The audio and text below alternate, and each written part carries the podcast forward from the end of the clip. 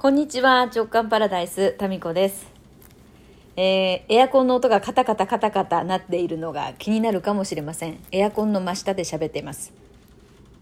聞こえますか？これはね、去年うちの次男がですね、このエアコンの中にですね、鉛筆を突っ込んで、羽みたいなところがね、割れたんですよね。それからこんな音がしておりますが、えー石松家は誰も気にしないので、修理もせず、冷えればいいだろうっていう感じでなっております。はい。はい、カタカタ言ってますね。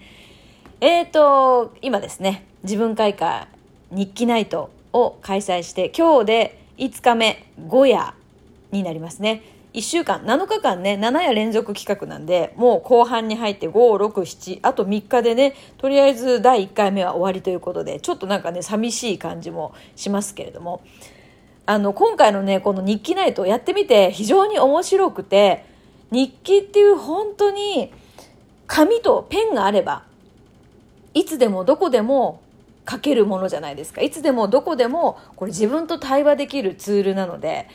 まあこの日記を書くやり方をみんなでね、こうマスターすることで、まあ、やり方って本当自由なんですけど、私がお伝えしている今回の簡単なやり方ね、えー自分の本音をこう、あぶり出すような、そういう書き方なんですけど、を、えーやることで日記だけじゃなくて、普段ね、何気なくこう、おもやもやした時に、その何気なくモヤモヤって変ですね。普段モヤモヤした時に自分の本心を探っていくやり方としては使えるんじゃないかなっていうね、えー非常にね、実用的ですね。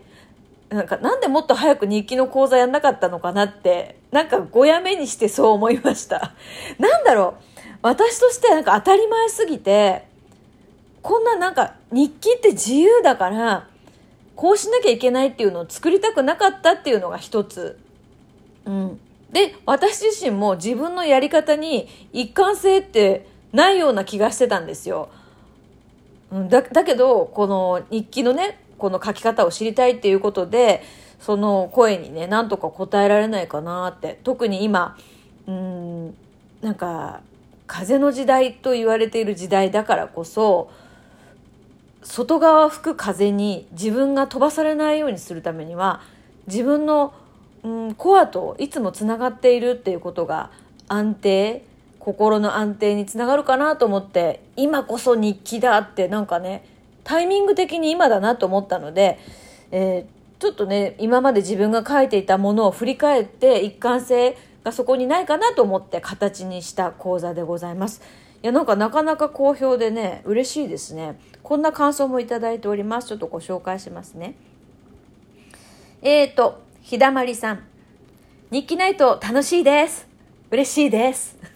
いつも楽しい配信ありがとうございます。日記ナイトに出た後にメッセージを送ろうと何度かチャレンジしていたのですが、瞑想効果か寝てしまってました。そうそう、あのね、なんか、その場の雰囲気でいつも決めるんですけど、今日瞑想、あの、イメージワークですね。イメージワークやってみようかなと思う時には、あの、ちょっと短めの10分ぐらいのイメージワークをやったりしています。その反響もね、個別のあの、あの、Gmail の方にね、メッセージいただいたりしております。はい。まあ、機会があったらご紹介しますね。えー今日のブレイクアウトルームは JK の方がいなかったのですが、日記の感想というよりは、えっ、と、タミコさんから受け取るエネルギーがすごいという感想でなんだか新鮮でした。あ、そっか。JK 塾の方以外の方も今回たくさんね、参加してくださってるので、そうか。私と直接やり取りするのが初めてっていう方も今回ね、多いんですよ。あ、そうか、そうか。うん。恋みたいな、そんな感じなんだろうね、きっとね。えー皆さんのタミコさんの発想が面白すぎるタミコさんのエネルギーがすごいという感想に赤べこ状態でした。そう、みんなね、首、うなずくときはね、なんか赤べこっていうね、そういう赤べこ状態っていう文化がね、この日記ナイトの中で共通言語として、みんながうなずいている状態は赤べこ状態っていうね、そうなんですよ。えー日記ナイトに参加して子供に日記を書かせたくなりました。えー、と、えー昨日美穂さんが言ってた、このね、日記ナイトに参加してくださってる JK 塾のメンバーなんですけど、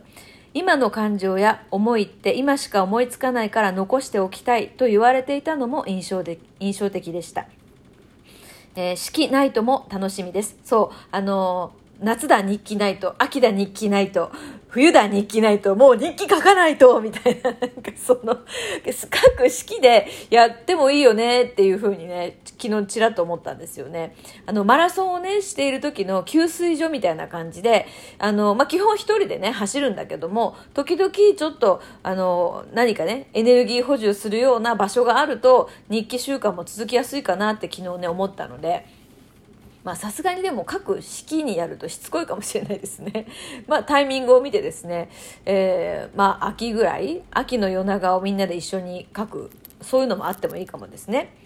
えー、連日子供を夫が連れ出して車で寝かせることをしてくれるので最後の民子さんの感謝の叫び伝えておきますいやそうそう昨日ねやっぱ夜集まるってことはこのこれに参加するってことはあのお子さんとかねあのご主人の食事とか夜の時間1時間捻出するって結構大変ですよね。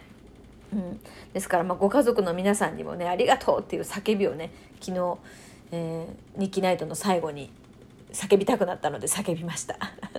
ぜひぜひよろしくお伝えください。いや、なかなかね、お子さんが、あの、ちっちゃいと、その時間、あの、イメージワークの時もね、なんかこう、お母さん、お母さんって来て、逆にイライラしますみたいなコメントがチャットでね、出てきて、本当にそれ正直な、あの、感想っていうか、声だなって思ったんですよ。で、私なんかね、それ、そうそう、それに関してね、今朝ちょっと思ったことがあってですね、あの、そのイメージワークをねやってる時に、まあ、これ日記ナイトで言えばいいんだけど、まあ、皆さんも何か何かやろうと思った時になんかお子さんのことがねあったりとか何かイレギュラーなこととかがあって、まあ、家族の何かがあってやろうと思ってたことに集中できなかったりするってことあるじゃないですか。で一つのね考え方として今日ふと浮かんだのはね今それをやろうとしている時にうんお子さんが何か言ってきたりした時ってもしかしたらそのお子さんとその時間ぎゅっと向き合うことによって今やろうとしてたその本来の目的以上のものが得られるかもしれないっていうふうにふっと思ったんですよ。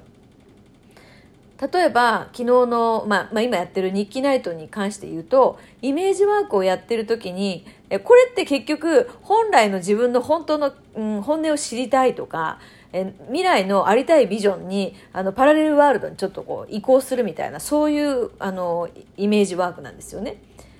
の時にお子さんが「ねえねえ」って言ってきた。ということはその方にとってその今の本心とかそのワークでやろうとしているそれに関してのね扉はもしかしたらお子さんと一緒に過ごすっていうことかもしれないなって思ったんですよ。だからそういう時にはもうそれ自体がその方にとってそのその状況がそのタイミングで来たってことはその時間その目の前のことつまりその方にとってはお子さんだったりねに集中してよくよくこうお子さんを見ることがもしかしたらその方にとって一番のワークになるかもしれないなって思ったんですよね。そうままならないことってあるけどもしかしたらそのままならないことに今集中する方が本当に自分が今必要なものが得られるかもしれないなって思いました。うん、なんかねお子子供がちっちゃい時って自分の学びとかね何かやろうと思ってもなかなか進まないこととかあるじゃないですか。ねそういう時って今自分自身ももうまあ今もね子育ての最中ではありますけど何か無理やりこう今やろうとしていることを突き進むよりかは一旦もうそれを手を止めて頭も切り替えてまあ諦めて 子供の方に向いた方がね案外ね子供と遊んでる時に「はそれ?」みたいな気づきがあったりとかしたなって思いましたね。うん、だからやっぱりこうなんかしなければいけないとかいう思いって本当にあの、うん、何かそれだけではない可能性も常にねしなしたいけれどもこれをしなければならない、まあ、できればした方がいいかもしれないけど、まあ、できなかったらできないで他の選択肢他の状況を通しての学びの方が今自分に優先的にね必要だよっていうことなのかなとかっていう視点も必要かもしれないですね。うんまあそれと同時にその時間どうにかして、えー、自分に集中する時間を、まあ、作るっていうその対策も同時に必要かもしれないけどでもどうにもならないことってありますよね。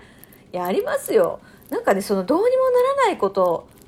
あるよ前提で言った方が楽だなって思いますよね。うん、あるよね。なんかもうだからもう基本やっぱみんなさ一生懸命やってるじゃない？自分むっちゃ頑張ってるじゃない？自分なりによ。なんかそういう自分をちょっとこう頑張ってるよねとか今日も一日お疲れとかいろいろあったけどまあまあいい一日だったよねっていうのを振り返る時間であればまあその書き方とか時間とかさそんなのはもうあんまりね大事じゃなくてむしろそのねなんか書かなきゃいけないとかって思ってしまうのがストレスになるなら一回休んだ方がいいとかね。うん、まあこういうこうなんかな基本皆さんこう真面目じゃないですか。そうだからね日記の書き方講座今までやってこなかったと思うんですよ。なんか言ったらそれをしなければいけないみたいになっちゃうからね。らそんなことはなくって全然もう何だっていいんですよ。もうページ開いて疲れたって書くんだって疲れた自分お疲れお休みでもすごく価値があると思うんですよね。そうやって自分に声をかけてあげられるっていうことでそれを文字にしてみて「お疲れおやすみ」っていうだけでも100点ですよね。と私は思うのでまああの一応ね書き方をお伝えしておきながらそれにこだわることは全然ありませんしなんなら日記休む日だってあっていいよねっていう、まあ、そんな感じでですね。今日も今日も楽しみです。でも楽しいよねみんなで日記書くのね。それではナイトに参加の皆さんは夜